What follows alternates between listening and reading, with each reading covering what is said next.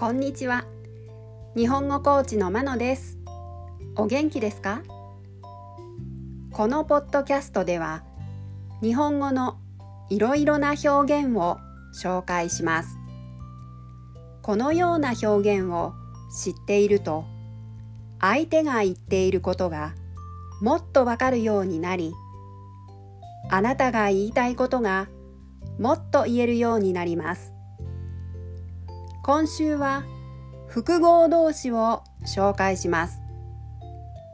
複合動詞というのは2つ以上の単語が1つになってできた動詞のことです。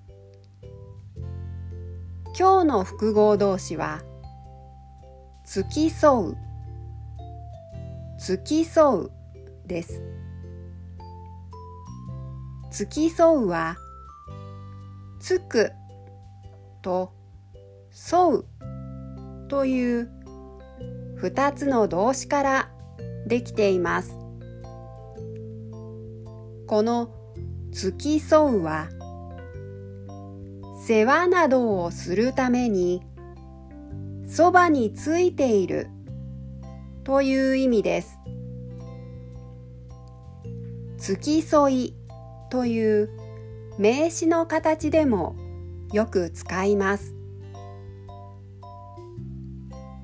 例文です。1子供がイベントに参加する際は保護者の付き添いが必要です。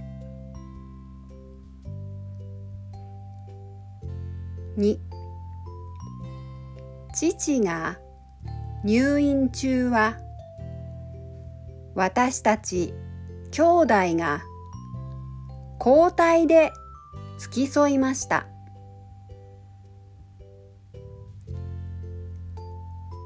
3初めて行く町で何もわからなかったけど友達が付き添ってくれたので安心でした。いかがでしたか？次回も複合動詞を紹介します。では今日はこの辺で。さようなら。